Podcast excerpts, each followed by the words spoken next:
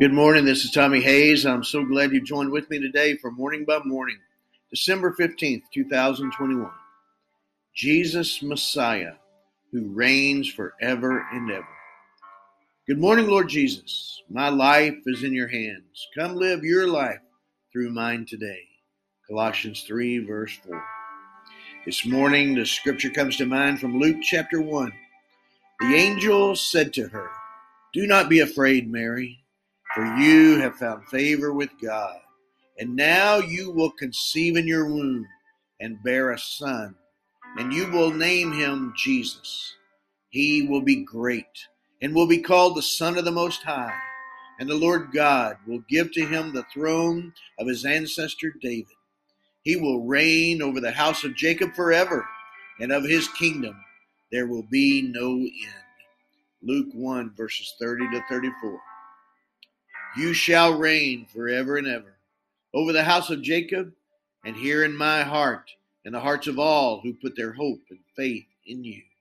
You are the Messiah, the Christ, the anointed one of God, the Son of the Most High, who comes to set things right in our world as you set things right in our hearts. At your first coming, you came as a child, conceived by the Holy Spirit and born of the Virgin Mary. Luke 1 35.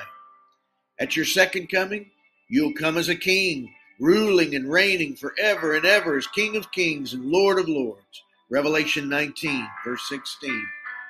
And right now, in between your first coming and your second coming, your Holy Spirit moves on the hearts of all to turn to you, to open up our hearts to you, to surrender to you, to rule and reign in our hearts, in our lives, and in our world. That message declared from the beginning by your first disciples has never changed. From Acts 3 Repent, therefore, and turn to God so that your sins may be wiped out, so that times of refreshing may come from the presence of the Lord, and that he may send the Messiah appointed for you, that is Jesus, who must remain in heaven until the time of universal restoration that God announced long ago through his holy prophets. Acts 3, verses 19 to 21. By the power of your grace, I do repent. I do turn my heart to you and turn over my life to you. Rule and reign in me, my Messiah, my King, my Lord and Savior, now and forever and ever. In Jesus' name I pray. Amen. Father, God, in the name of Jesus, I join in the agreement of prayer right now with this one praying with me in this season where we do remember and look forward and celebrate the birth of the Messiah, Lord Jesus.